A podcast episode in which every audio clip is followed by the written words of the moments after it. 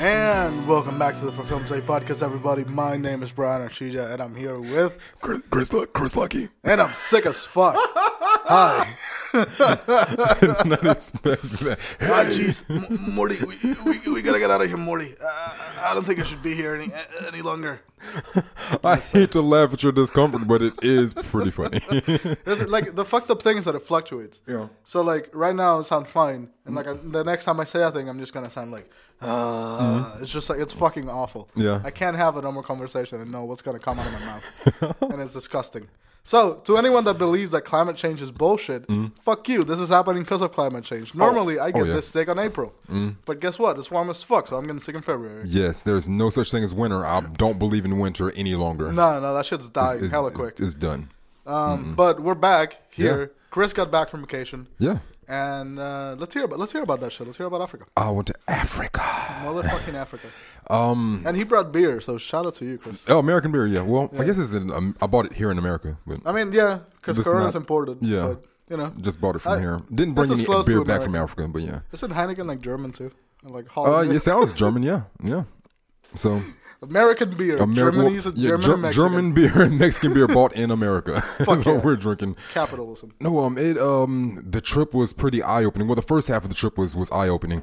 I did um five days in Johannesburg in um a small town called Soweto. Right. And while I was there, you know, you know Trevor Noah, um, like, he's on Comedy Central now, uh, Daily Show. To, uh, Um, he's from Soweto. Mm-hmm. Oh, and, really? Yeah, in Johannesburg, and it was I didn't know his history at the time and how much people talked about him. Well, first of all, no one is talked about more there than Nelson Mandela. Oh, yeah, of like course. this guy, like we don't have anything close to like an equivalent here. He's like our um, he's like our he's like our Washington over there. I guess. Even yeah. bigger, way Yeah. bigger, way bigger. Imagine if George Washington was on every piece of printed money. Yeah, pretty much. you know, on everything. That's how Mandela is. He's on every piece of printed money. He spoke so highly as as as like a Christian would speak about uh, Jesus Christ. Right. Like like so seriously. His face is is pla- murals of him on on so many walls.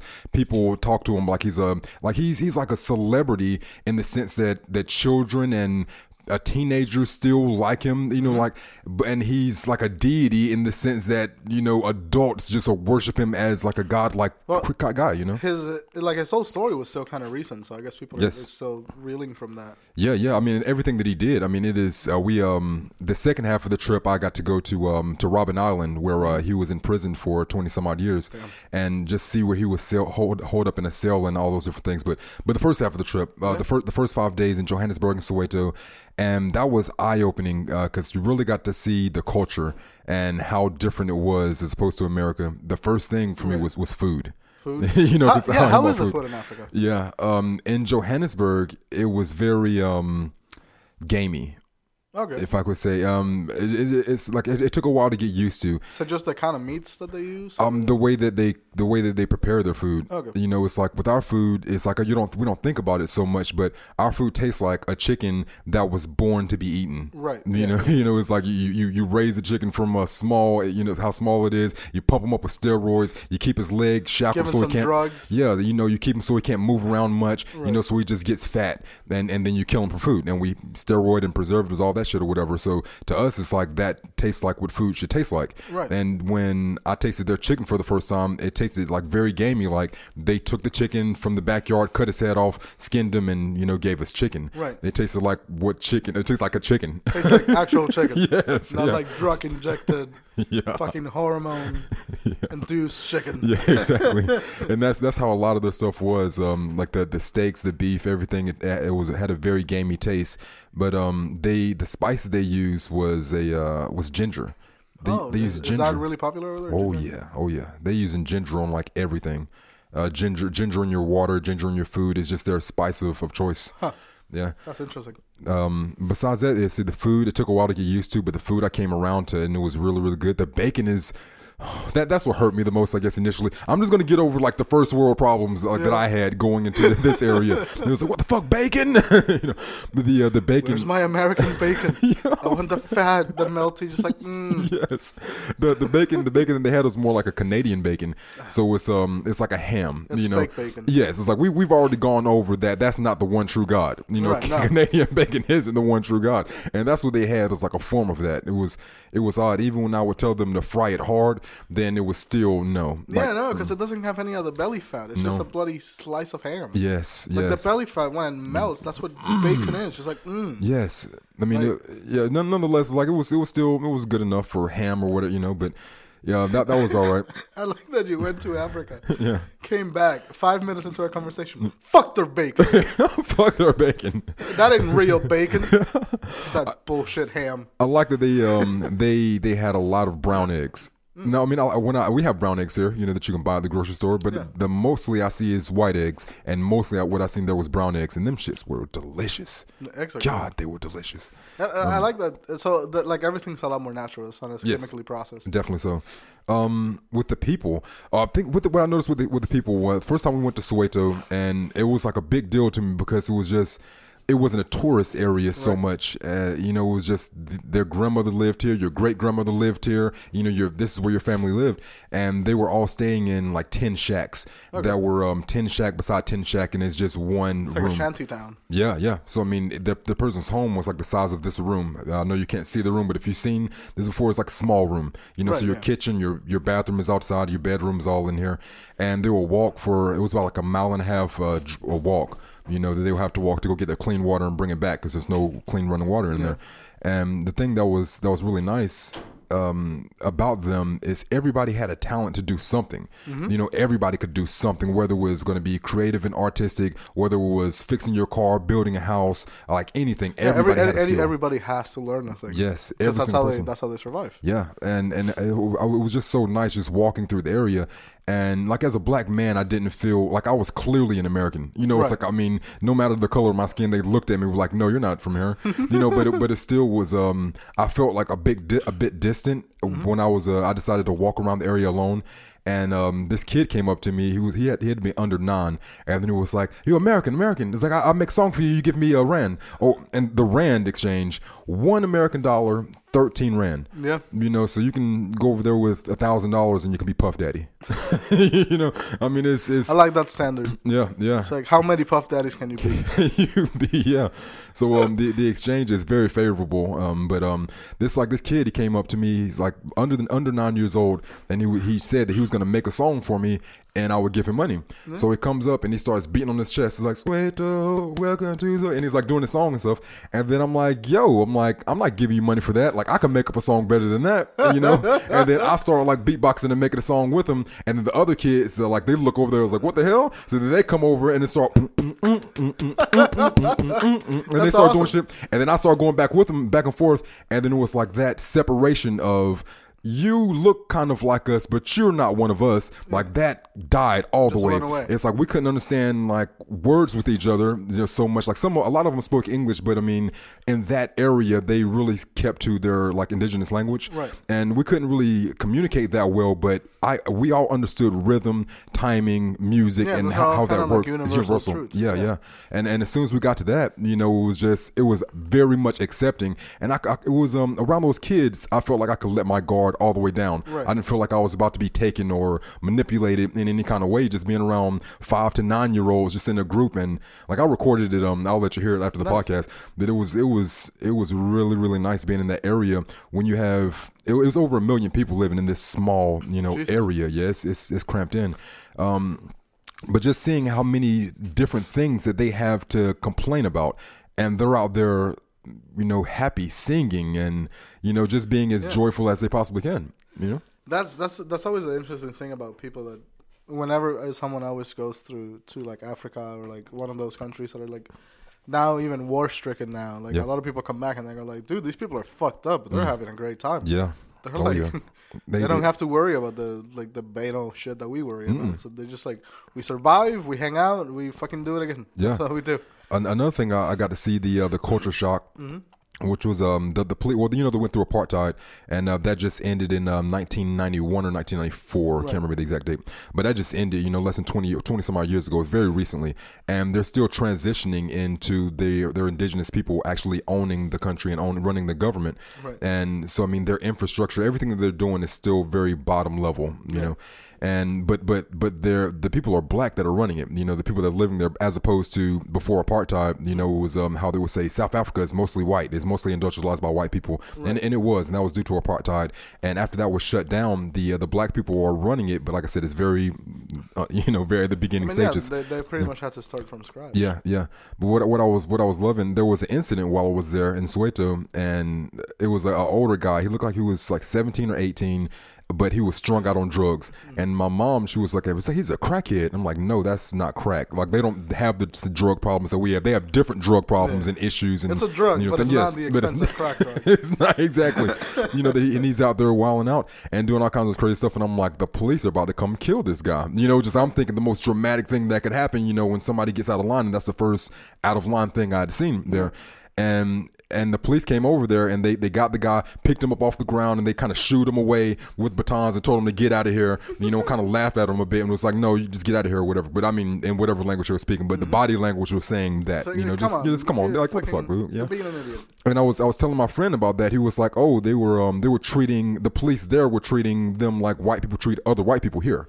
I was like, "Yeah, they gave them the benefit." And, and that's what I've seen is like I'll see like a white officer encounter like white other, other white people doing something, and there's automatic benefit of the doubt. There's Right. not that that tension of something escalating or that fear for life automatically. It just Mm-hmm. it was it, when I when I was there. When you're a black person raised in that society, and now you're an adult, you know that these are what these situations are. Is just something small that doesn't need to lead to something bigger. Right. And that's like an unfortunate thing in America that the cultures haven't blended enough to where some of the older people in their 40s and 50s that are that are police officers currently they can't They understand. can, yeah, they can differentiate between what's a threat and Yeah. what's something that's easy to handle. Yeah, yeah, yeah.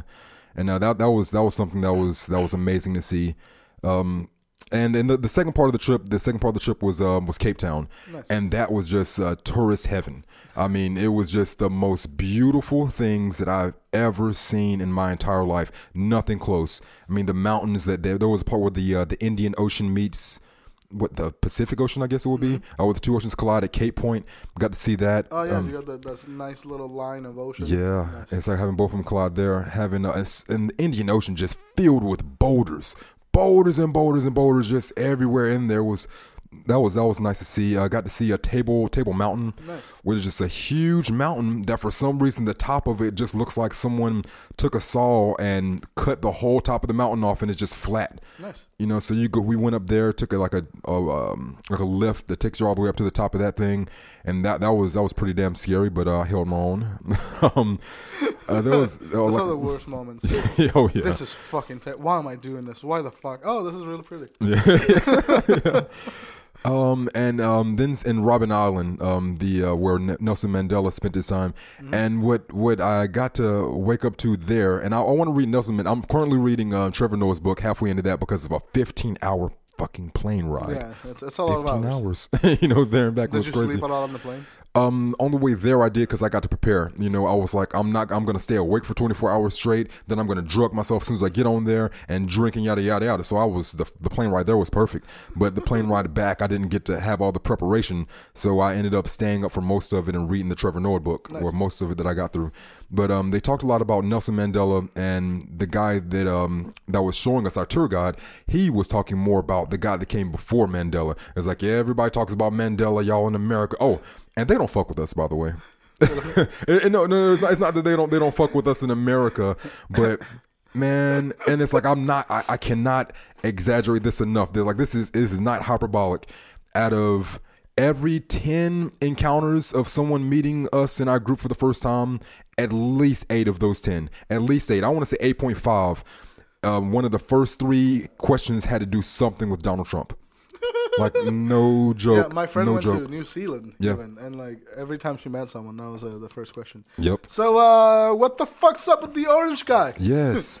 It's like, so bad. man. Yeah, it, there was a there was a guy talked about how since a child he'd always wanted to go to America. Oh, real real quick, and uh, on a uh, other tangent, I went to their mall there, the mall, and um, I was recording stuff on my phone, just watching different people. But you know, you had like a um a Muslim area over here, like a Christian area over here, a Hindu area over here, and then you had like a, a place where people could go. Um, I forget the um Mosque. The mosque yeah, ins- inside the mall, and um, it was Is, just is there so a lot of Muslim population over there in South Africa? uh, it looked like it was like split half and half. Well, like thirty percent Christianity. Like Christianity and uh, Muslim seem like the two big big things Okay. uh, there.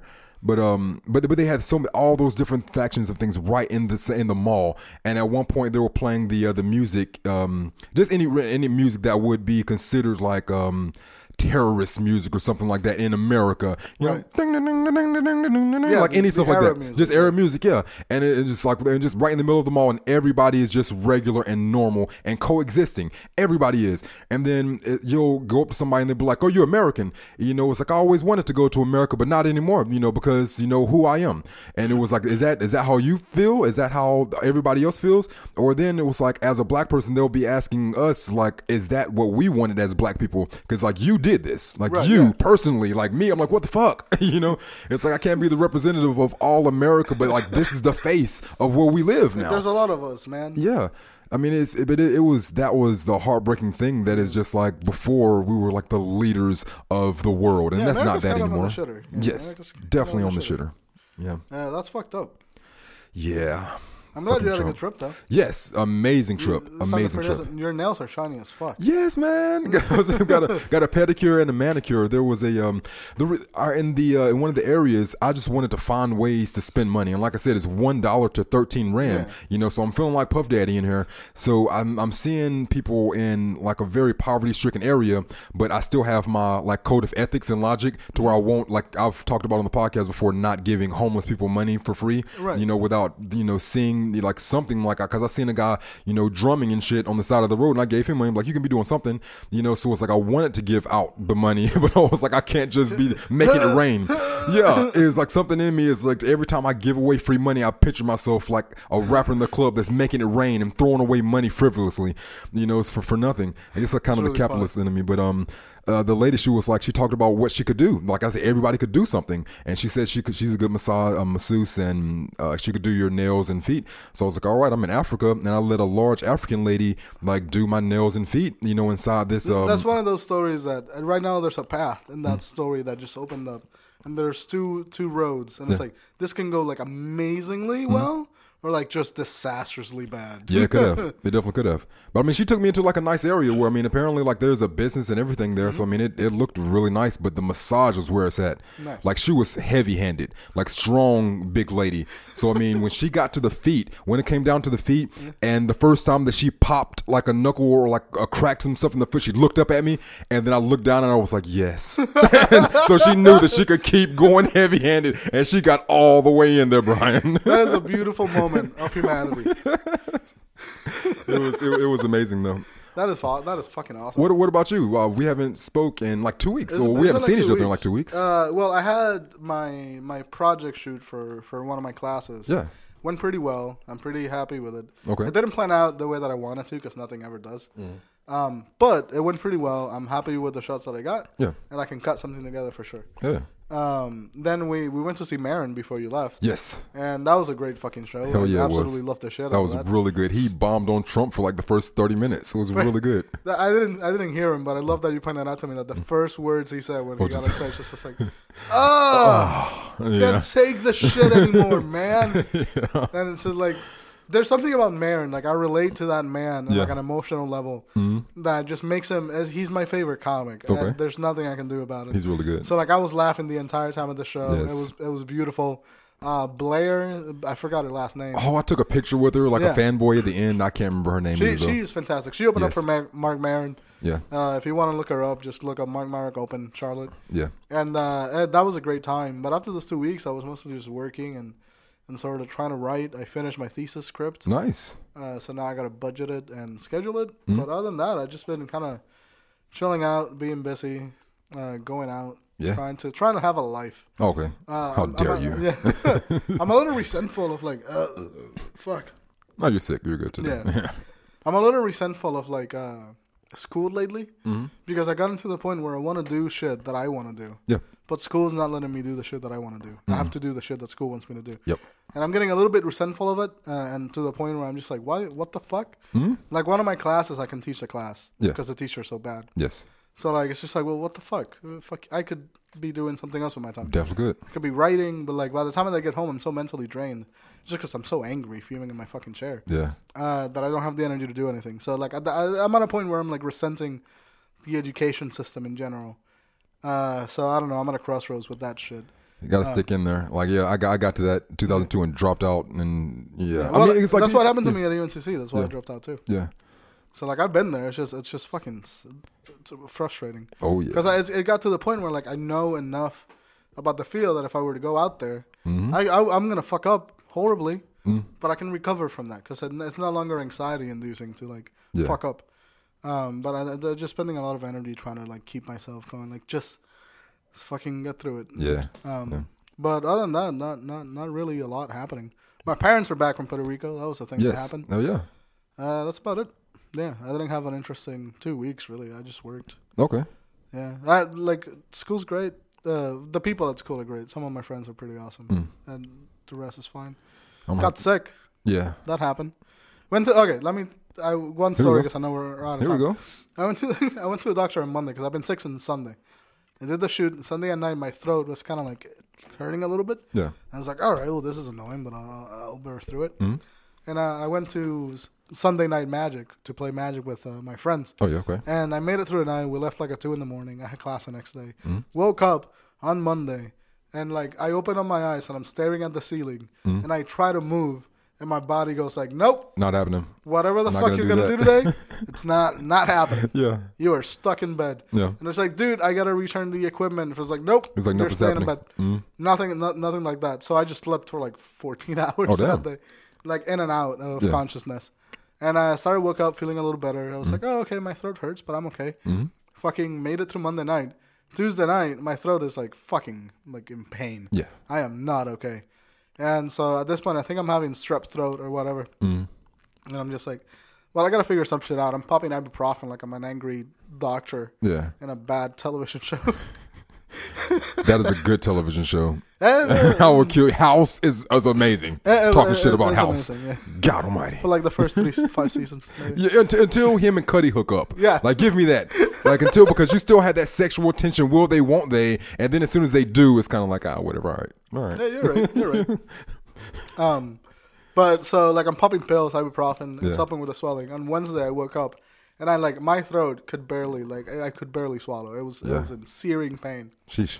So I go over to the like a the minute clinic at Target, and I just like I know what I have. I've been googling, Mm. and it's just like I know what I have. I probably have strep throat, Mm. and and it's like whatever. I Google, I go to the doctor, and I do the sign up thing, and the lady sees me. It's like yeah, yeah, I I- have strep throat. Mm. She was like, okay, why? It's like, I don't know, I have strep Oh, throat. WebMD is why. yeah, that's, that's why.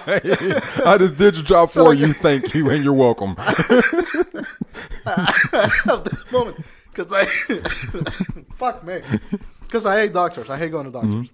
And I had this moment with the lady. It's like, yeah, I, this is I need antibiotics. I Yeah. Mm-hmm. have strep throat. This is not. This hurts a lot. It's not a cold. I'm not okay. Yeah. Strep throat. And she was like, oh, okay. Let me just look inside your ear. Mm-hmm. She was like, yeah, I don't know, man. Like a lot of people have the symptoms around me. Like I've been seeing around. Mm-hmm. I know strep's contagious. She tells, she shuts me up by making me open my mouth Mm-hmm. and looking back at my throat. And I'm going through this whole spiel about how I think I have strep throat. Mm-hmm.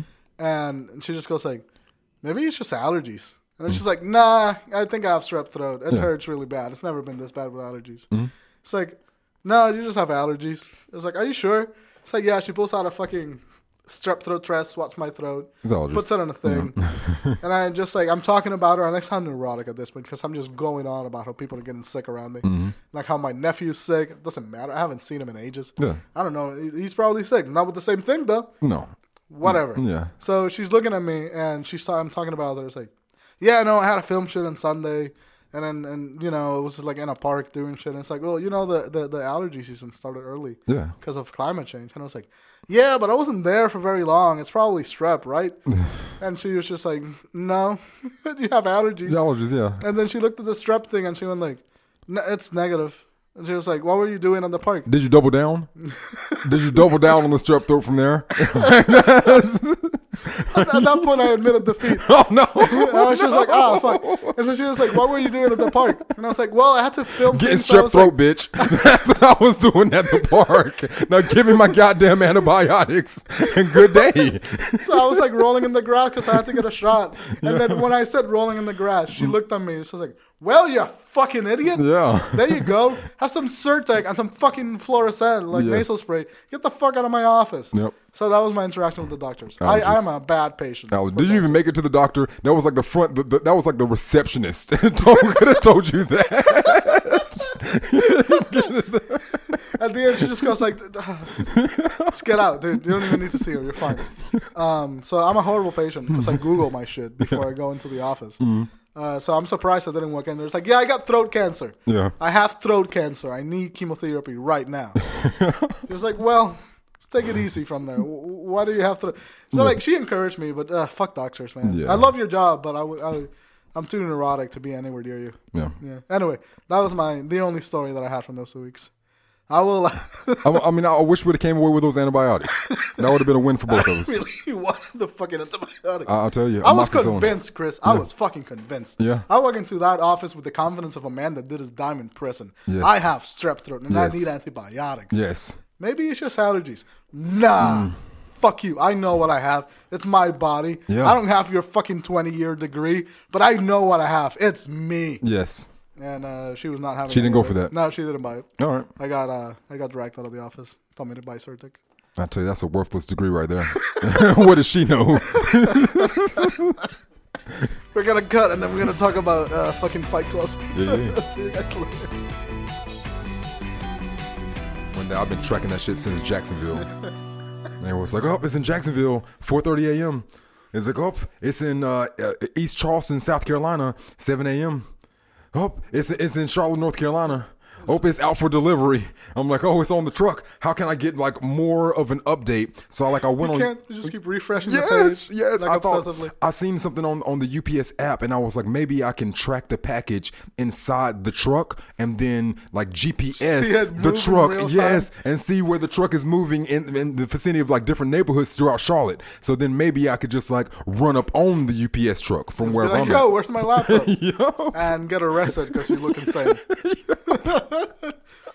I, I I've I've been exactly through that, man. Yes. the- waiting for a package is the worst thing. Yeah. Mm-hmm. When my phone was coming, you know that scene in Scott Pilgrim where he's like literally staring at the door waiting for a package. Yes. That was that was me when I got my iPhone. I was Yep. just like literally sitting on my couch, just like fucking Yes. at the door. the moment it rang, I was like, "Fucking yeah!" I'm there. I'm there. Yes, mine. Fucking anyway, Fight Club. Yes. Uh, Fight Club is a 1999 film, runtime two hours and 31 minutes. Uh, has a 79% on Rotten Tomatoes and directed by David Fincher. Um, it is starring Ed Norton as the narrator, uh, Brad Pitt as the narrator, Helen Bonham Carter as Maria Singer, and Jared Leto as Jared Leto. Marla.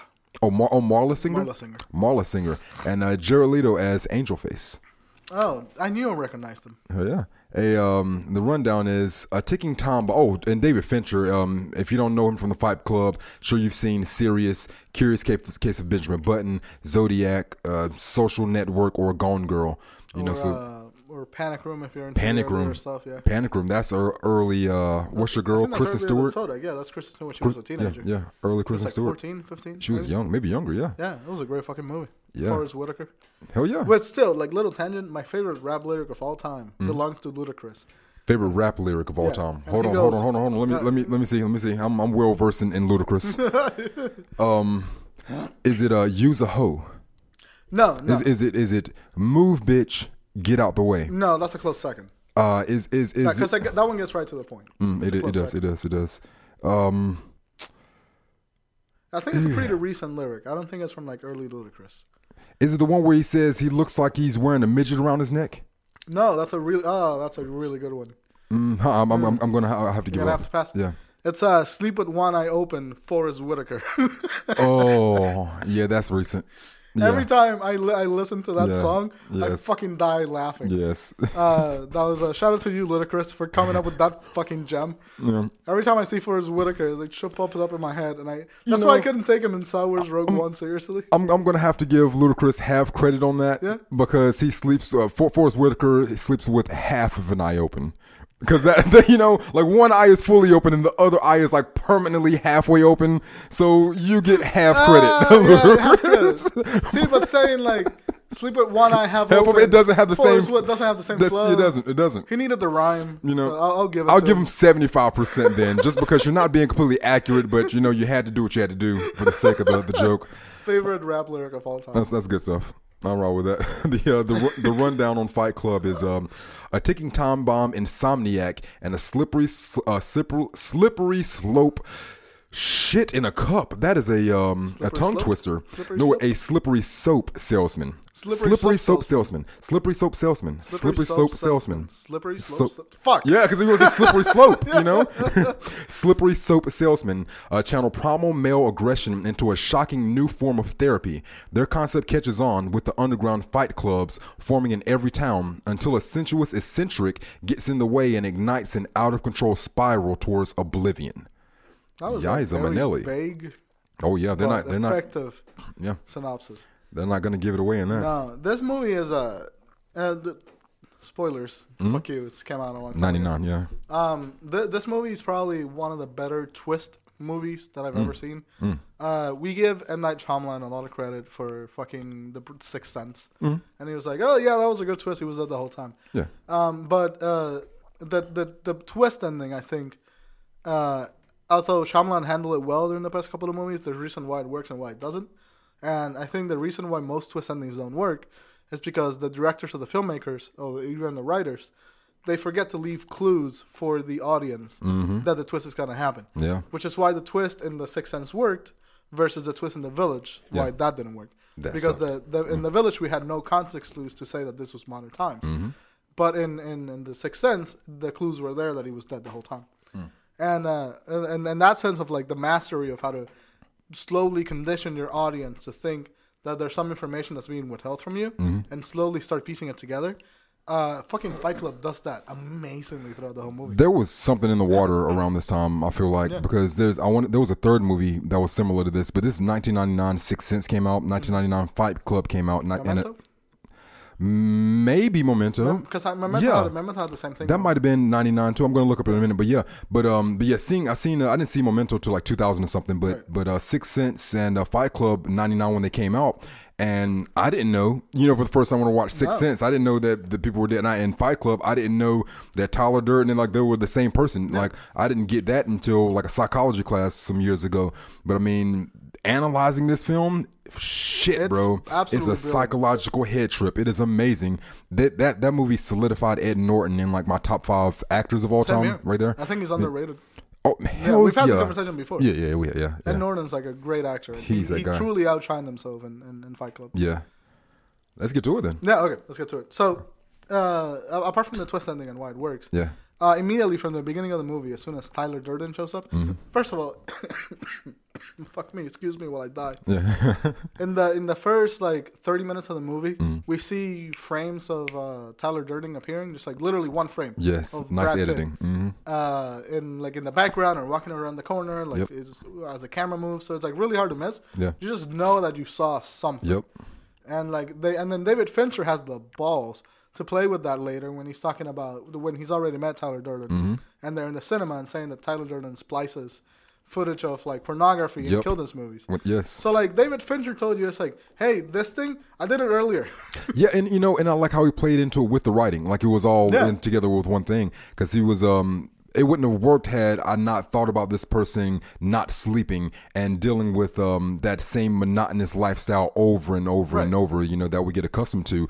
And the way that he's describing it, you know, um, and they have one interaction with his supervisor, and it was like, and it just shows how how monotonous this is that you know, he knew what his supervisor was about to say to him before he said it. He looked at his tie. It was like, oh, I know what day this is. No, he just drank his shitty coffee. No, he's about to ask me to do this. You know, it's just that same routine over and over. So when he's seeing uh, flashes of things, it was like, this could be Tuesday, it could be Wednesday, Thursday. All of this Right. shit is blurring starts into one his- thing. yeah, starts yes, he started to lose it. Yeah. That's when that's when we start seeing the breakdown of mm. the narrator, Yeah. which I'm gonna call Jack. Mm. Um, I'm calling him Jack because of the I am Jack's colon and I'm mm. killing Jack or whatever moments that happen. Uh, so I'm gonna call the narrator Jack. All right. Um, but and and like that's when we start seeing at the beginning of the movie, Jack's telling us about how insomnia is this, mm-hmm. sometimes the other thing. You're never really awake, you're never really asleep, and so like we start seeing his slow meltdown into creating Tyler Durden, mm-hmm. and that's that's why I thought it was brilliant that he's put snapshots of Tyler. Mm-hmm. Uh, because you don't know if you're watching the movie for the first time. Yeah. like, When I, the first time I watched it, I knew that I caught something, Yeah. but I didn't know it was Brad Pitt and it was gonna be Tyler Durden. Yeah. Uh, so like after that initial experience, you're like, wait, wait, I recognize this guy's look somewhere. Yeah. Mm-hmm. It's in your head already. You caught it, but you just didn't think about it. And then when you see Tyler Durden, you start piecing it together. It's like, wait, I saw that guy's silhouette and frame earlier in a, like a single frame. You know, that's that's what this movie, that specifically this movie, like Sixth mm-hmm. Sense. I mean, it was kind of a thing of its own, but this movie specifically fucked me up from henceforth and forevermore. You know, since '99, 2000, it's 17 years later, and whenever I watch a movie, like I have it in the back of my mind, you're not gonna get me like you got me that time. Like the Sixth Sense, and with this I'm movie, looking out for you. So if, if anybody wants to go back and listen to the Birdman episode, Yep. that's where this comes from. you know, it's like when you're watching a movie and it's like the first time it's like I didn't get it, but then I walked, looked at it again, I was like, holy shit. Yeah, you, you know. you have to get it. You have to like watch it multiple times. yeah, yeah, yeah, yeah. So it's like th- this one right here is um is a more it's not as nebulous and ambiguous as Birdman is. This one right here is straightforward, like it is what we're what it Yeah, yeah. is. Yeah, And and even the characters themselves in the movie yeah. tell you they recognize it. it. Yeah, They tell you. Yeah, Um, and like my other favorite clues, apart from the interaction between Tyler Durden, is that once Marla comes back into the picture, Mm. oh yeah, uh, you realize that there's weird interactions, kind of like him and Marla are never in the same room. Fincher tells you that in Mm. Yeah. dialogue. yeah. He goes like Marla and Tyler are never in the same room together. And you can't speak. You better not talk to her about me. right, and you better not talk to her about it. or it's over. I'm gone. and uh, and and just like how beautiful that is. And whenever uh, Marla would come out after having sex with uh, with Tyler, Mm-hmm. she would come out into the kitchen and, and Jack's like having cereal or something. So what the fuck are you doing here? Like, yeah, what are you? Yeah. like, Marla gets upset. She's like, "Fuck you!" yeah, And you're like, "What the fuck's happening? Why Yeah. is this happening?" And so, and then you start piecing it together throughout their interactions that Tyler and and and, and Jack Mm-hmm. are being the same person. That's why Marla's offended that Mm. Jack doesn't recognize her, and those kind of things. And it's just like so seamlessly blended together that the more that you get throughout the film, the more you're like, "Hold on a fucking 2nd Mm-hmm. something's not right." it's it was it was nice to see the um the struggle between between the two um within the inner self because because you, you have you have um you have uh, what's what's my guy's name um Ed Norton you have his, his character he's he's the main guy that's Yeah. trying to break away and trying to trying to be a complete person and he needs Tyler Durden to help complete him Yeah. to do the things that he doesn't feel like he can do He needs And- that confidence, that that, confidence, yeah. no fear having persona. that, that yeah it's um in a lot of the podcasts i'll talk about how you might not have that person to guide you and then unfortunately or fortunately for himself he has a bit of a mental issue brought on by insomnia that has allowed him to create this fictitious uh, persona Right. that lets him do these things and but but but but now but he has no balance this um the person a and person b they can't meet they can't mesh it can't be one Right. and even when we have um Tyler Durden and he's in there fucking the shit out of Marla, like he's serving her up something serious. And you know, we, we see Ed Norton downstairs, like in his mind, he's like he's saying like I could have went to another room and not listen to it. You know, hearing her, you know, getting banged out like that, but I didn't. I chose to stay there. Yeah. And at one point, he goes upstairs and um. Brad Pitt opens the door. Uh, Tyler Durden opens the door. He was like, "Hey, um, you want to come in and finish her off?" and and his character and uh, he was like, um, he was like, "No, I, I can't." Yeah. You know, so so it's like when you're thinking about it, the person A is still him. He's the the, the alpha male that's doing all this stuff, but Yeah. he still can't allow his other side to be able to experience that. Yeah, that was a split. That was, Yeah. that was a split of personality. Definitely and it went so. all one way and one the other. yeah. And uh, um, it, it just fo- it's just fucking well written as shit. Oh yeah, it. yeah. It reminded me a, a lot of uh, when I think about it. Is a movie called Office Space. It's a complete comedy. Yeah. Um, but in but in Office Space, um, the ma- Office Space. You oh nice yeah. Um, the, the main character Ron Livingston, he's hypnotized, and with within uh, being hypnotized, it makes that that alpha fuck it personality comes out Mm-hmm. to where I don't give a fuck. I'll do what I want to do. I'm gonna live my life the way that I want to live it. You know, you see the dichotomy there, and that's what we're getting here in Fight Club. And Tyler uh, Tyler Durden is just the personification of it. Yeah, and and it, it brings another like the the other the other, other reason why I like Tyler Durden so much as a character Yeah, is because it brings in question like who we're willing to follow Mm. if like what they can bring out in us is like something that we need to feel complete. Mm. So like everyone that was with Tyler by the end of the movie, like sort of the anarchist group, Mm. they all had something that was missing from them. Someone like like literally their man their manlyhood Yeah. uh, for Bob.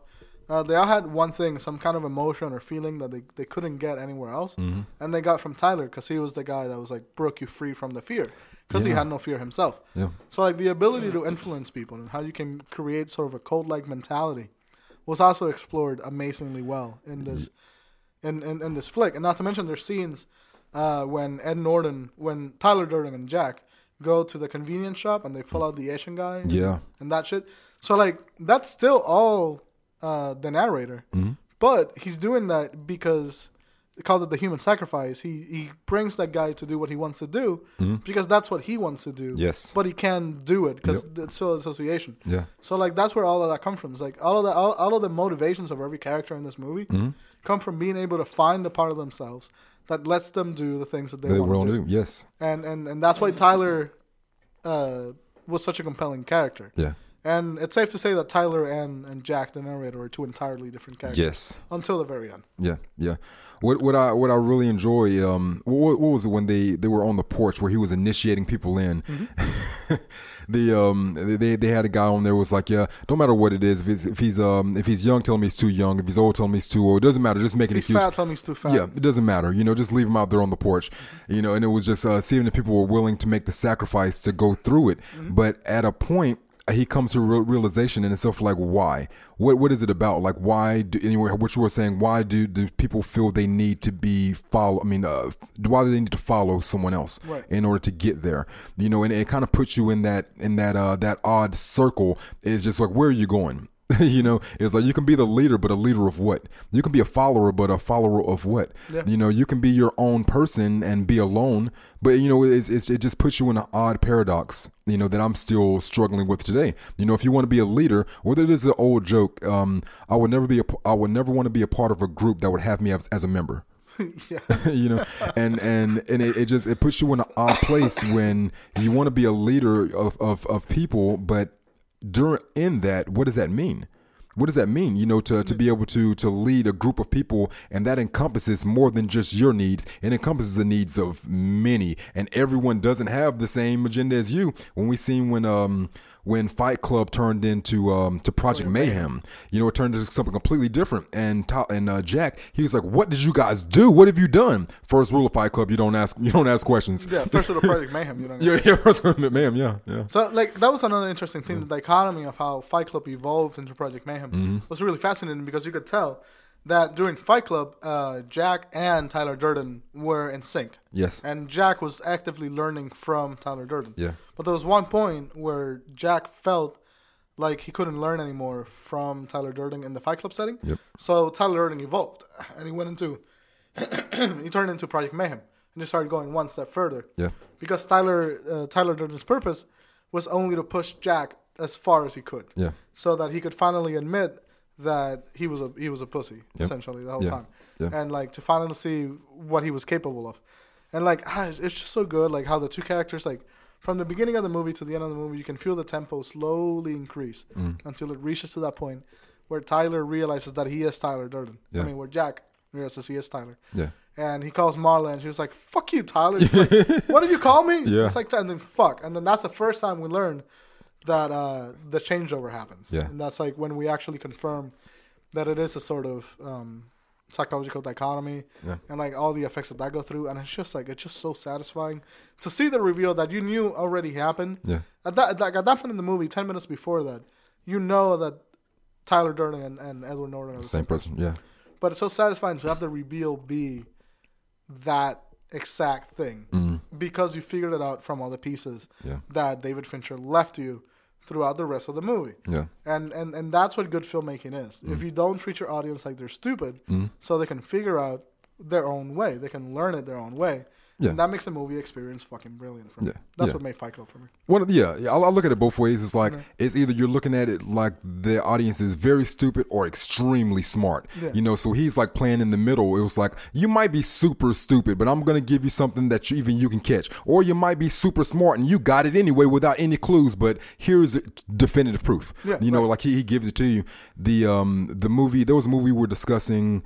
Um, I think it was a, a Criterion movie. Um, shit, but, but but within it, you were like he was treating it was treating the viewer like an idiot, you know, because they're not giving the pieces to the puzzle, you know, so the audience can enjoy it while you're going through it. And I'm, I'm like, yeah, it's just that this movie here, Fight Club, it gives you the pieces while Yeah. you're watching it, so it uh, it does let you have an enjoyable experience the first time around. Yeah, yeah. You know, it really does. it feels satisfying as an audience member to be be able to figure that shit out. Yeah, Um, but apart from that, just sort of like there's uh, in the filmmaking of the movie, there's a lot of tiny things that I love. For Yeah. example, the, the film grain in the movie, Mm. which is obviously added in post. Um, there's like little blotches of of like little. It's like one frame, two frames Mm. of just white scratches that happen in the film grain, as if you're watching the movie be projected. And that was a that for me like brought the movie closer to me. Like they break the fourth wall a lot yes, in this movie, and, and the narrator even uses it, uses it as a tool to give you exposition on Tyler without overloading you. And that's the scene where we find out he's a movie projectionist, mm-hmm. gives you the cue mark, breaks the fourth wall. They both talk to you. So like at that point, it brings you into the experience, and then when you start noticing like little film grains and like that, or the fact when Tyler, when you start realizing that Tyler is the same person as Jack, yeah, there's a frame when they close up on Brad's face, and the frame's going crazy like a film projector reel burning, and you're like, all of that stuff just gives you this, the sentiment that you're in the psychological dichotomy as much as these characters are. They bring you into the movie. They're not breaking the fourth wall; they're they're pushing you inside of it. yeah. And and it just for me that was just like so sexy. It was just sexy filmmaking. there was a um, there's a monologue by Tyler Durden that kind of right before they go into the uh, Project Mayhem, and he's describing almost in a um, a bit of um, well, uh, like a mission statement almost. It's like just saying what we are. He was like, man, is a man. I see in Fight Club the strongest and smartest men who ever lived. I see all this potential, and I see squandering. God damn it! And the entire generation pumping gas, waiting tables, uh, slave with the white collars. Advertising has us chasing cars and clothes and working jobs we hate so we can buy shit that we don't need. We're we're we're the middle children of history, man. No purpose or place. We have no great war. We have no great depression. Our great war is the spiritual war. Our great depression is our lives. You know, and I was like, whoa, like that's like everything he's trying to encompass and get across to all these people That following was him. that's literally the concept of the movie. Yeah. And and I thought it was particularly well delivered. And not only not only that, but like this movie is manages to remain socially relevant. It came out in 1999. 99, yeah. 2017. Yep. And it felt like while I was watching that monologue, it felt like Tyler Durden was speaking directly to what millennials would Mm. be speaking to. Yeah. You know, just being treated like. At one point, he says like, "We've been taught by TV to be millionaires and rock stars and gods. We're not it. but we're not it, and Not we're very, very pissed." yeah. And I was just like, "Ah, politically relevant. Fuck yeah!" Yeah. Like a 1999 movie. Hell yeah. Uh, the movie just had a lot of layers like that, and I was really, really satisfied with the anti anti-capitalist message. The the sort of the whole idea of the movie was to destroy the debt so everyone can return to zero, get rid of your earthly possessions, Yeah. and all of that. And, and it's just like essentially doing to the world what Tyler did for Jack. Yeah, yeah, but he was he was being a bit of a um he was extreme, of course. Yeah, absolutely. You know, and a um he decided that he could be a person that could do like a, a divine intervention in the sort, like that when he took the guy from the other restaurant and put a gun to the back of his head. It's like, what is that you would have wanted to do with your life if you were going to die today? And then it was like um. Veterinarian. A veterinarian, yeah, he's going to be a vet, and it was like, yeah, if you don't go be a vet when I come see you in like six weeks, then I'm going to kill you. And it was just the um, the taking it in your hands that you're the person that you know gets to decide, you know, how this person lives their life.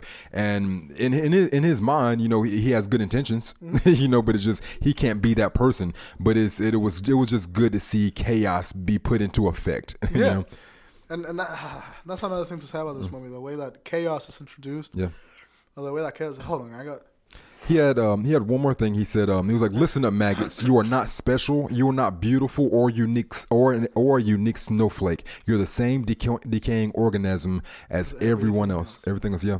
It's like wow. It really is like a movie that speaks. It should speak closely to millennials because a lot of the sentiments are all of that. I, I, I, even past millennials, as I think it's just that generation. Because I mean, even when I was 19, 20, like that's was like, oh, they're talking to me. But Yeah. now it's like 10 years later, it's like the 20, 19, 20, oh, they're talking to me. It's just like being in in that age to where yeah, I was special. Like at 19 years old, yeah, I'm special. Why am I not special? I am a snowflake. I'm beautiful and I am unique. You know, I am different from everybody Just else. breaking down of that thought. Yeah, it's yeah. Painful it it tears awful. it all the way down, and I mean, yeah, it, it's just like I said, yeah. And I, they say that millennials have that thing, but I feel like we all had the thing. Yeah. But now it's kind of more acceptable, you know. Well, yeah, it, it- it's a whole other weird to get into the conversation of millennials and, and whatnot. But millennials are just kind of they're just getting the, the brunt of it right now Mm. because we're so easily We can complain so easily on social media. Social now, media, yeah. Uh, that we're kind of pissed, but we're not. We're telling people that we're pissed Yeah. instead of just kind of Instead of dealing with yeah, and then blowing up and becoming murderers like Right. a lot of my So- did. We're telling people, so people are like, millennials are entitled. It's like, cocksucker, you raced us. Yeah. This is half your fault. Yep. Um, but apart from that, apart from like the, the technicality of the twist, the wonderful structure of the writing that this Mm. movie had, the amazing performances by almost everyone in it. Yeah. Uh, Helena Bonham Carter, Ty, uh, Brad Pitt, Yeah. and Edward Norton. Yeah. Great trio of characters and Oh, of actors in this movie. Oh yeah. And it's just like the the way the film looks, the sort of gritty, dark brown green aesthetic, the the sort of film stock feel that it had to it, Mm-hmm. like burnt, not even like like worn down film stock that you see in like old movies that still remain. It's, it's sort of a nostalgic feel to the whole thing. Yeah. And just like even those like tiny decisions make the movie stand out so much more. Yeah. Like the the deep saturation of the colors, the the way that David Fincher delivers exposition to the Mm-hmm. to the audience. Like when they're in the when they're gonna go get the the fat for the soap, Yeah. the suction clinic. Yeah. They break down. Tyler Tyler jumps. Edward Norton jumps. They sit down, and he goes like, "What is this place?" Just like the most the, the the best fat comes from humans. Yeah. Wait, what is this place? It's a liposuction clinic. Yeah. And then they just keep going. Like th- that took three seconds, Three seconds. three, fucking seconds Yeah. to let you know exactly what's happening. Where they're at, what's happening, while they're there, everything. It's Bow. fucking genius. Yeah. Like I really, really love Fincher's style of directing. Yeah. And his styles changes so much across movies. Yes, it does. Like in Gone Girl looks nothing like Fight Club. And Fight Club looks nothing like the Zodiac. no. They have similar aesthetic choices. Yeah, his earlier stuff, uh, maybe, but by the time he got to like mid two thousands, like social social network looks nothing like anything else No. does. Gone Girl doesn't look like that. You know, like I could say Seven, Zodiac, and um, this movie, they kind of have a similar aesthetic. Yeah. You know, but they're different movies. But Exactly. he has he has He graduated. He, He has expanded. expanded. Yes. And and that's what I want to see in a director. And I think that's why David Fincher goes on my tip on my top five list of directors. I agree. Uh, he deserves it. And even Yeah. when he was doing music videos, Yeah. his music Oh, videos, Madonna. Yeah. yeah, Hell yeah. his music videos were a thing to watch because they they were so wonderfully in sync with the music and like they were done very purposefully. Yeah. And it's just like David Fincher's the director does amazing things Yes. to stories that could have been handled so much more poorly. Oh yeah. Like Fight Club would not have been a great movie had a lesser director had taken it. That could be like a, a B movie that got Yeah. stuck in, in purgatory forever and remade like 20 years later. Yeah, and, and, and not to mention like for for you to be able to take all the psychological messages out of Fight Club, Mm-hmm. the book is pretty thick. Mm. Fight Club's a pretty decently sized book, Sheesh. and and to be able to say what Palahniuk was saying in that book and turn it into a two hour and a half movie, Mm. Yeah. and still keep the same tone and effect that Palahniuk was going for, Yeah. even if you change some factuality over there, it's sort of an emotional adaptation of the book Mm-hmm. and sort of like a social adaptation of the book. So like the messages of anti-capitalism and consumerism are still Mm-hmm. there and are still very much present. I don't think an, another director could have done that nearly as effectively as Fincher. Maybe, maybe not. Maybe No. not. And, and and like I said, this is a two and a half hour movie, Yeah. and I feel like we needed all two and a half hours of the movie. Absolutely, everything Yeah. was there for a goddamn reason. Yeah. The, the long setup with Jack. Yep. Uh, was there to bring us into his mindset. Mm-hmm. So that by the end of the movie, when we realized that he lost his mindset, we went right along fucking with it. Yep. And didn't even fucking question it Nope. until he started questioning it. Mm-hmm. Uh, Tyler sort of no fear, uh, you know, fuck you attitude. It's just it's an attitude that everyone else fantasizes about. Yeah. So you were Edward Norton during those fucking hours, like the hour, the first hour and a half of the movie. You were Edward Norton. Yeah. You were learning from Brad Pitt's character. You Yeah. were learning from Tyler Durden. And and I think to bring someone into a movie to that degree requires a lot of restraint and directorial craft. And I celebrate Fincher Oh, Yeah. for doing that in almost every movie that I've seen. I see the same amazing, talented work. Yeah. Doing a lot of amazing different things. Yeah. And I love it. I want to know who this guy's editor is as well. Uh, Because- I know I knew the name, the name of the guy that directed edited Fight Club. He, he edited Fight Club, uh, The Zodiac, and Panic Room. Okay, I, I'm like, yeah, because I'm like, he has to be working because I'm seeing the pattern of um, him and Brad Pitt. Mm-hmm. Like, I didn't even piece that together with um, Zodiac, not Zodiac, um, Seven, Fight Club, and uh, Curious Case of Benjamin Button. Mm-hmm. You know, so I'm like, and and you, it, we talked about this on podcast before too. Now we get to quote, our, I mean, reference ourselves as a source. right. it's like writing an essay at the bottom of the foot, me. reference ourselves. Um, but yeah, we um we talked about um how the the uh, the more intelligent people in Hollywood or in the industry they tend to stick together with each other, and um I think it was like uh, Steven Spielberg we bringing that up or uh, Yeah, or Spielberg, Kohlberg. Tarantino, yeah. and, the, and his editor. Yeah, yeah, and uh, you, you'll you'll see that a lot. So, um, wow, like I, I would have to imagine he's working with uh, some of the same editors, some of the same set designers, some of the same people. Because I mean, at least on those early films, because that shit looks very similar and Yeah. great. And all that sort of gritty aesthetic, that Yeah. dark sort of dark brown color. Yeah, I mean, it's just it's so good to It just is. watch. It's so satisfying. yeah, And that's a that's a word that I don't describe a lot of movies as. Because even if a movie's not that great, Mm. it can be satisfying. yeah. But not a lot of like not a lot of movies that I can say are both satisfying and great and well done. Yeah, this this movie hits both of them. Yeah. It, hits both lanes. Like you'll have a movie that um um say say X Men Apocalypse, Yeah. and and that that movie is is satisfying, but we wouldn't say that like critically that is that good. Yeah, I know Or- it's a horrible movie. Yeah, yeah, but- but I it's was very satisfying. satisfied Yeah. because I knew exactly what I was getting. Yeah. Or like a Citizen Kane, Mm-hmm. you know, will be critically amazing 100%, but as far as satisfying, is not going to give you exactly the same thing. That happened to me with 400 Blows. Yeah, I yeah, think 400 yeah. Blows is a great movie. Yeah, but it's I like not it. satisfying. No, it didn't satisfy yeah, and and it's hard to get that that blend of both to where it's both critically acclaimed, is going to give you all hit all the notes that it's supposed to, and also be entertaining and satisfying to watch. And Fight Club does it in spades, like it gives it to you. Why would you give this movie a 9 out of 10 stars? Uh, this right here, it says 79 um, percent, so 7.9 for them. For me, it's above an eight. It's close, like 8.7. I give it I, I give it a 8.7 9. out of 10. Yeah, I give it a 9. Yeah. This is the one movie that I hadn't seen in a while. I saw I've seen it 3 times. yeah, The first time I saw it was like 5 years ago. Mm. Saw it again 2 years ago and I bought it. yeah, And this is the third time I see it. And after the first half hour of the movie, I forgot I ever saw it. yeah. Uh, I can just watch this movie fucking over and over. It's a great movie. It is. It really, really is. I mean, hats off, Fincher. Yeah. Fincher, you are a talented man, and I love to see more work from you. Mm-hmm. Uh, and for that, we are going to cut, and we're going to cut right back into television and movie premieres. Yeah. Uh, but before that, I'm going to go blow my nose. All right.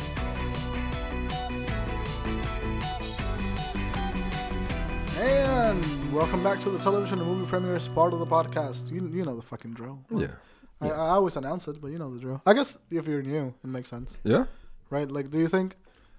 What? Do you think like new new listeners are confused if I don't announce it? Yeah, you know what they might be actually. Yeah. They might be. Just kind of like, oh, wait, Yeah. what the Well, fuck? here you go. All right. You know what? But that's on them though. If like if this is your first time listening, go back and listen to episode one. How about that? Actually, go back to listen from like episode ten onwards. Yeah. Because episode yeah. episode one to like ten were great, but we had shitty microphones. Yeah, it wasn't do that the too. best back then. All right. Anyway. Um, let's see. Uh, starting on Tuesday, March the seventh, um, we have The Americans. Americans going to be on FX at 10 p.m. It's a drama.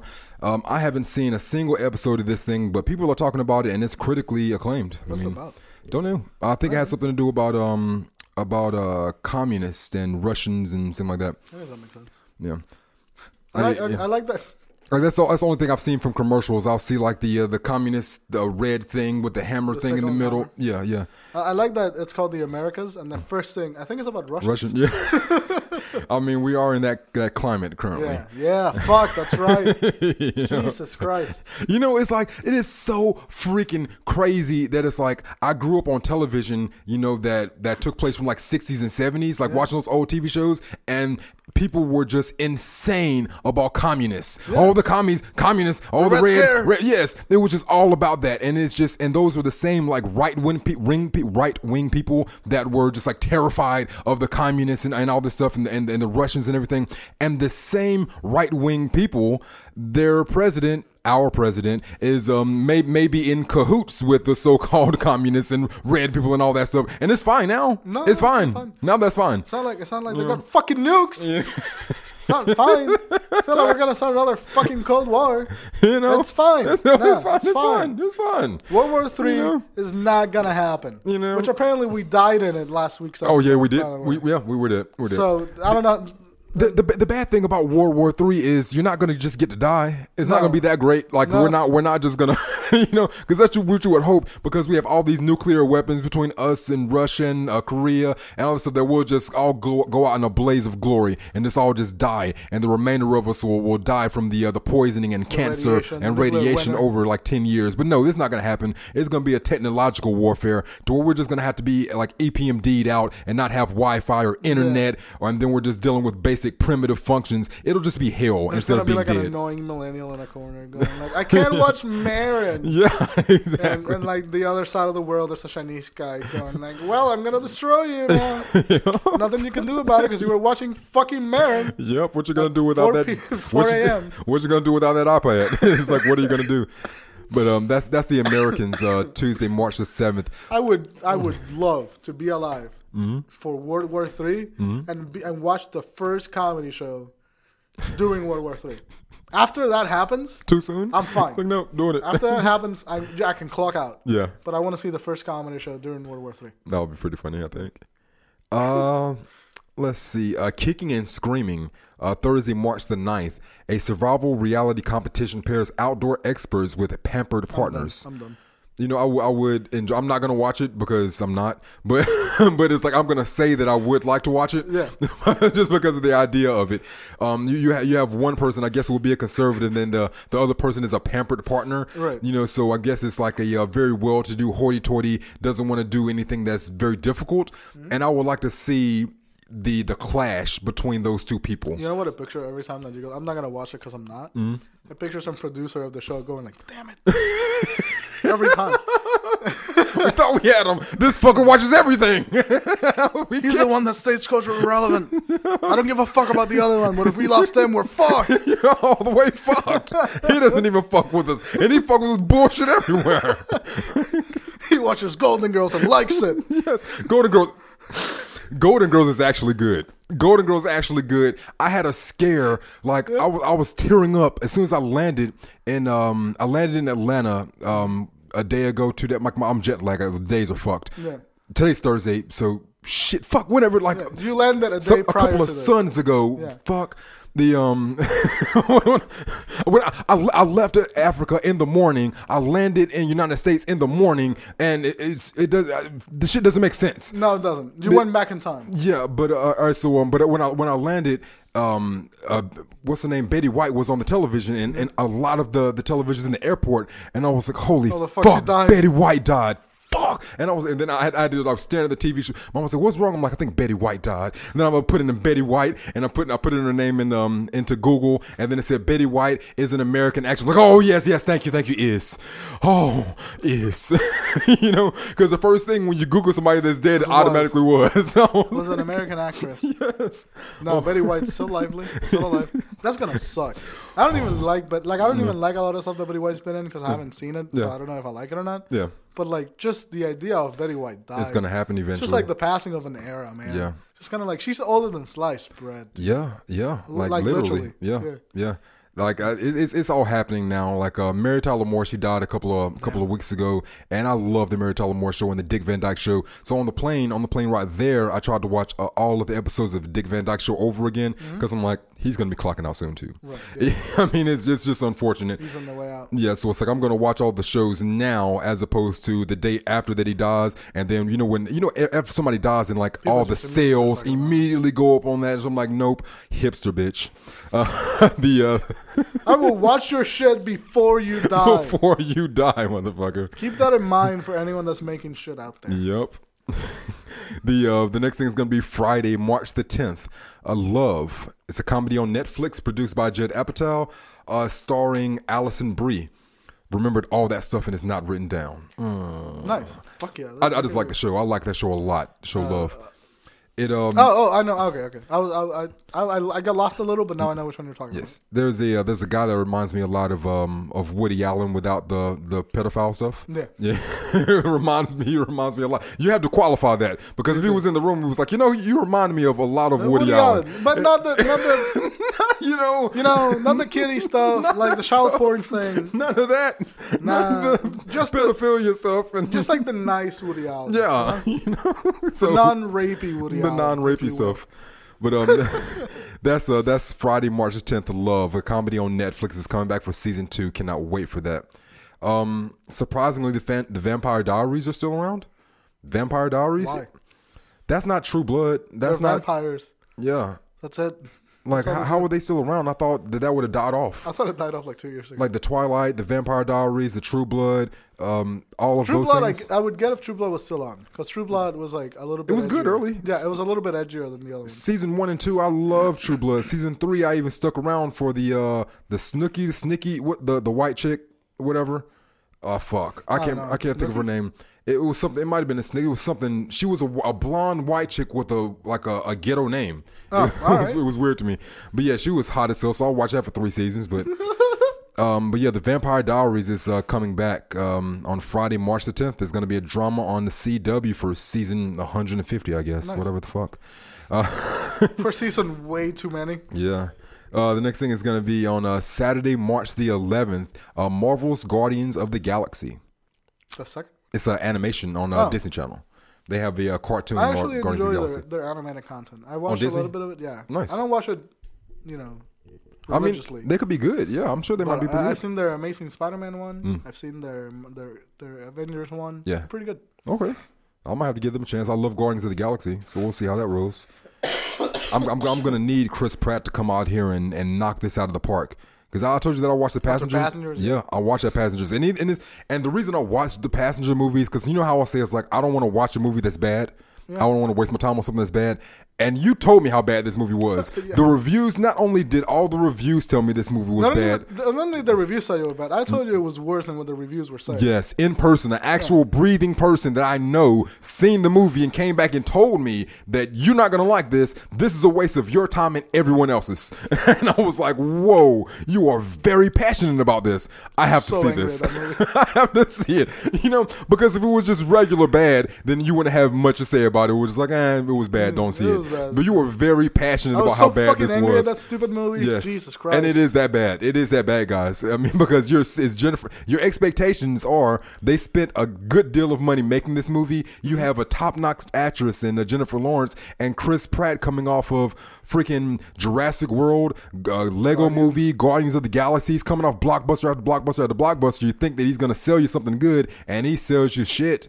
They didn't. They didn't even dress the shit up well. No, like my, my biggest problem with that movie was that Chris Pratt and Jennifer Lawrence, I liked them as actors. Hmm. Yeah, me too. So like I had nothing, I had no real problem with what they performed. It was just a Hmm. the shit script. script. Yes, but but I'm like I, that, that's why my problem was with them. The same thing I get on Ben Affleck when I was like, you read that script, and if you didn't read that script, fuck you. A lot of you things that did- happen is that they say like, well, we'll give you this movie if you make this movie first. That's the unfortunate That's part. yeah. probably how they got trapped into making that movie. Some of them, so yeah, yeah.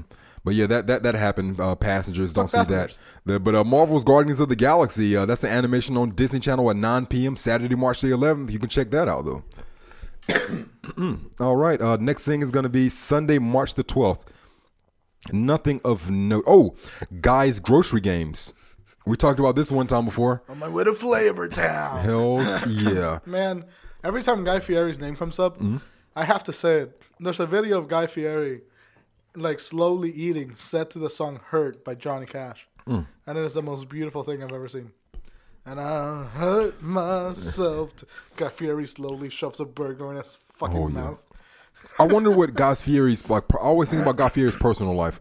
I mean, I think Guy Fieri works out like more than I do, like lots more. You know, just because like his his day job is to eat whatever he wants to travel and eat whatever he wants all the time for you know for the job you know outside of whatever he decides to personally go eat with his wife and kids you know it's just i've seen him eat so much and he would be like a 500 pound person with all the stuff that I've seen him put in his mouth. You know, and he's looked the same for the past like seven years I've seen him on Yeah, TV. he probably works a lot to maintain that chubby, Ju- fiery. Yes, to maintain what he has. It's like people look at that at that build and don't think much of it. I look at that build and I'm like, no, he's worked for that. He's a fucking god. Yes, seriously, like I want that. I love food. I fucking love food, Brian. I talk about this. I love it, man. I Yeah, that's love it. great. I love it. It's fucking awesome. God damn it.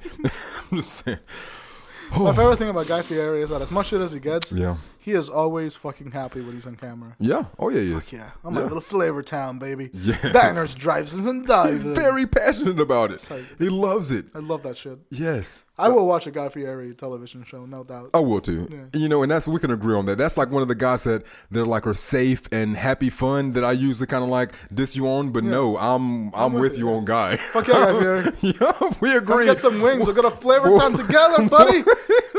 Figure this shit out. yes, Guy can solve world hunger. He can fi- he can fix everything. Bring He can bring it all together. What's the, what's the guy that uh, that Mark Maron said could uh, bridge the gap for everybody? Like Tom Petty. yeah, get Tom Petty and Guy Fieri in a room. We'll fix that shit immediately. fix all this shit. Guy Fieri will bring the wings. Tom Petty brings the guitar. Yeah. We'll figure it out, man. Just figure it out. We'll stop World War Three from happening. Yeah. Um. Let's see. Um. The the next show. Is there? Yeah. Oh, the la- the last one is going to be on Monday, March the thirteenth. Uh, VH1 Hip Hop Squares. VH1 Oh, Hip Hop Squares. It's like um, it's yeah, it's like a play on a Hollywood Squares Yeah. from um, like the seventies and eighties. Was that on TV that did Hollywood Scares? Uh, no, it was um like CBS. It was one of the original CBS, ABC, NBC, one of those uh, three. But uh, they had Hollywood Squares, and um, Whoopi Goldberg was a center square for a very long time. Which I'm gonna segue to something else. I've been seeing. All right, so what do you do about social media? What do you mean? Like I feel like I have like that's why, why I say I'm not good at it sometimes because I have to let so many things go because people aren't like me. Mm-hmm. You know, so if like if I if I make a post, if I say something and I'm not accurate, then I will want someone to tell me that I'm not accurate so I can now be accurate. Like Right. the truth is what matters to me. You know, but a lot of the time when I do that, then the person gets offended or upset, and they'll be like, "Get off my post or get off my page." You know, I say what I want to on page, or or you know, I'm just, they they don't appreciate that. And um, we we have a friend Devin who did appreciate it. He was like, "Oh, thank you for saying that because I didn't know that." You know, yeah, yeah. but Evan's cool as fuck. yeah, it was because there, there's a meme going around. Like I, I was in Africa at the time, so as soon as I woke up that morning, I seen a meme from um, from Devin, and it was like, "Congratulations to Viola Davis. She becomes the first woman to win an Oscar, a Tony, and an Emmy as a black woman." I was like, "No," I was like, "Whoopi, Gold- Goldberg, man. Whoopi Goldberg has, all of those." I read that. I read that status. Yeah, yeah, yeah, yeah. Like, cause they have it. Cause I mean, I was younger. I was really fascinated about the EGOT, the Mm-hmm. Emmy, Grammy, Oscar, Tony, and there's very few people that, that have that specific award, the Emmy, Grammy, Oscar, Tony. Right. And Whoopi Goldberg was a black woman that had it. So I was like, I just knew it off the top of my head. So after seeing it, it was like, oh, thank you, cool. You know, now I know. But then I started seeing that post from everyone down my feed, and it became a meme. You know, Viola Davis, first woman to win this. Viola, and I was like, I can't go through the next ten posts and correct every single one of these people. You know, I can't do it. You know, but you just have to make and and and, and then on their post, you know, there's like 15, 20 people that like it, so they agree now. Yeah. You know, there's a bunch of people that comment, so they agree. So like in total, you see ten posts. you- There's like 200 people that think that's right. Yes, and then if you can you cannot correct correct them, and then ten years down the line, you have people giving you false information as if as if it's a fact. and it's just like what the fuck. I, I, this is what I do. Whenever I, I feel the impulse to correct someone on social media, mm. If it's like politically involved. Yeah. I'll do it. I'll do it every goddamn time if it's political. Okay, I don't know why. I just like political arguments on Facebook. They're, Alright. they're like fucking heroin to me. and like, but if it's like some bad piece of information, Mm. I just go like, hey, mm, there's a link. yeah, You can you can you can read it. Yeah. You know, it's Yeah. like literally the headline is what you're saying is wrong. yes, It's just like yes. click it. And educate it's that yourself. easy. It is that easy. And then like sometimes I just leave the link and not say anything, and I think that bother, that bothers people a lot more. Mm. But they can't say it because I didn't say anything. Yeah, exactly. So What are you trying to say? I didn't. I didn't say anything. I was just you know I just gave you the link. just left you left you some information here. Mm-hmm. Like, you want to yeah. educate yourself? That's up to you. If not, you know, I'm just I'll I be gave here. you the tool. Yep. You fucking mm-hmm. use it or not. Mm-hmm. Fuck me, I don't care. But if it's like some weird like a- actor related thing, like I, that I know is wrong, Yeah. I just I let it go. It's like- I let it go. When it comes to that thing, I just go like it doesn't matter. Yeah. You're an idiot. Yeah. You're stop breathing. I I don't follow them. I, mean- follow. I've gotten really good at just like ignoring people on Facebook because I just I do I do the scroll where it's just kind of like I mean, the, the the fact that the Earth is only two thousand years, uh, two thousand years old. I mean, how can there be climate change if the Earth is only two thousand years That- old? The like- Earth's not even old enough to have any kind of climate change. That's a fact. And I'm, I'm just like, I'm like, what the fuck? What, are the you? fuck? You know what I'm saying? Like just reading stuff like that. It's just like, there's this one girl on Instagram that I follow that she claims the Earth is flat. oh and she's yeah, been lot, saying that vehemently. there's a lot of people saying that now. and They're- I'm just they're, like, they're getting traction, man. how the fuck? Listen, I'm getting really close to the mic now. Mm-hmm. How the fuck do you actually believe that the Earth is fucking flat? Yep. How the fuck do you believe? How how the fuck do you believe the Earth is flat? Mm-hmm. How?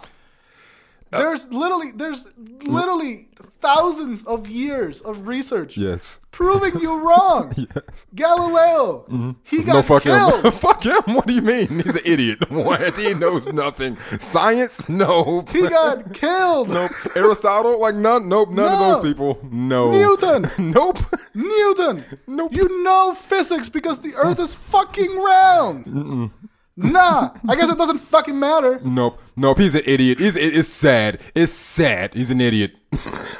Bill Nye. Bill Nye. Let's bring someone a little bit more recent. Bill Nye Oh, and goodness. fucking Neil deGrasse Tyson. Yeah. They look at you and think you're the scum of the earth. They are the nicest people, and they think you're an idiot.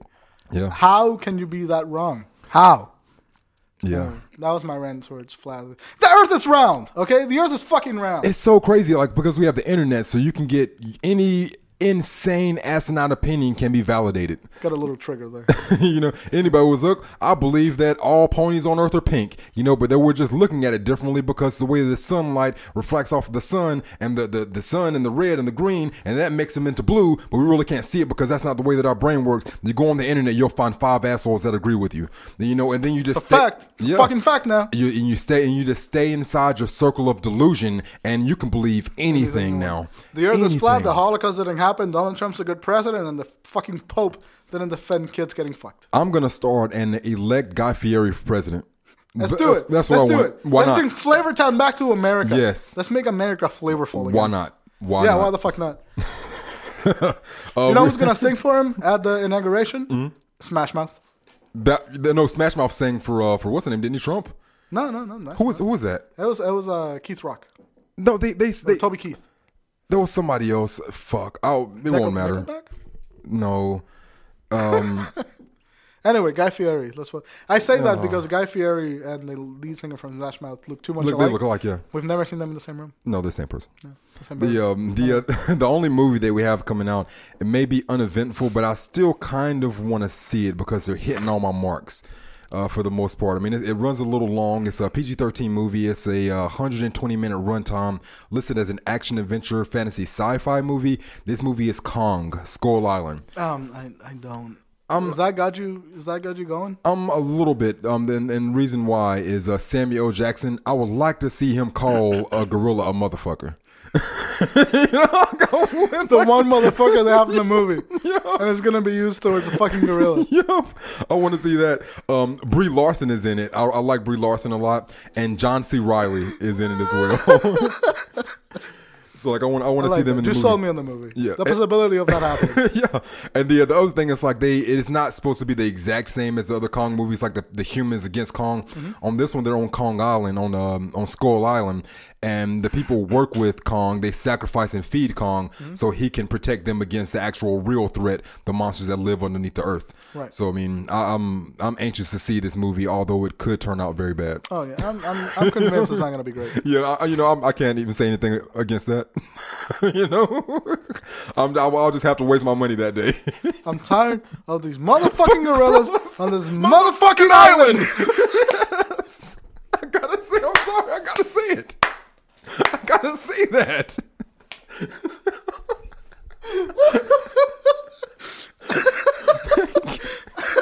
if nothing else, I need that. I need it. It won't be good, but I'll be satisfied. I'll tell you that. I will be satisfied.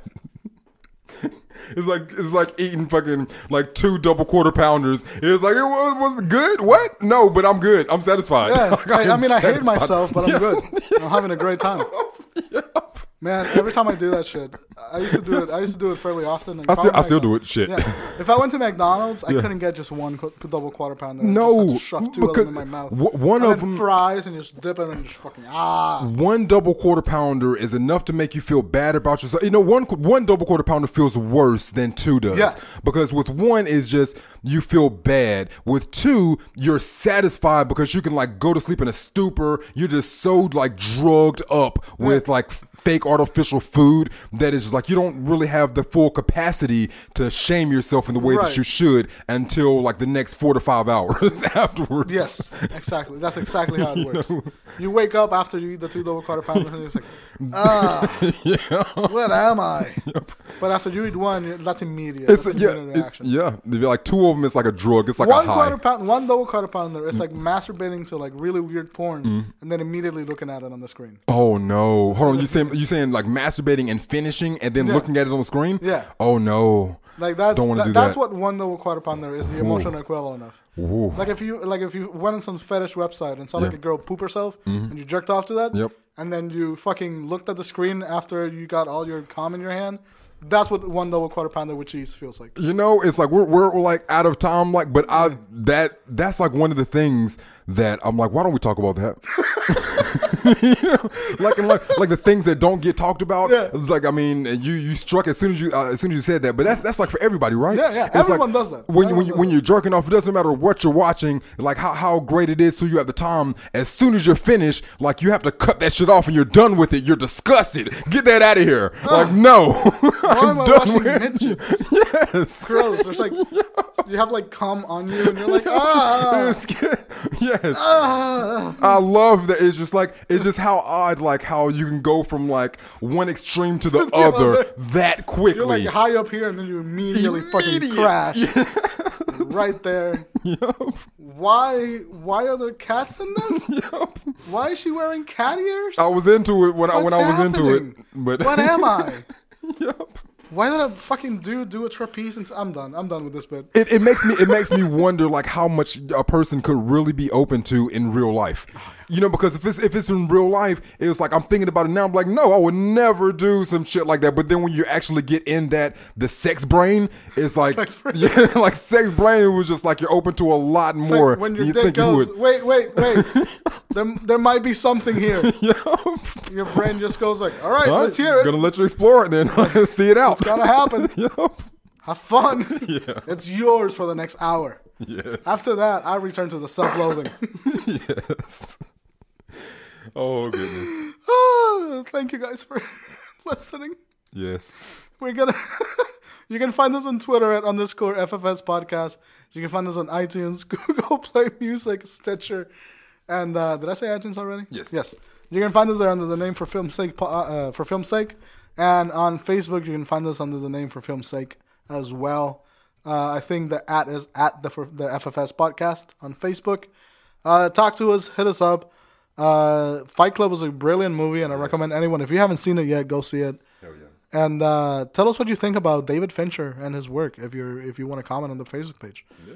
Uh, and with that being said, uh, don't your cuff to too much weird shit because you'll hate yourself later.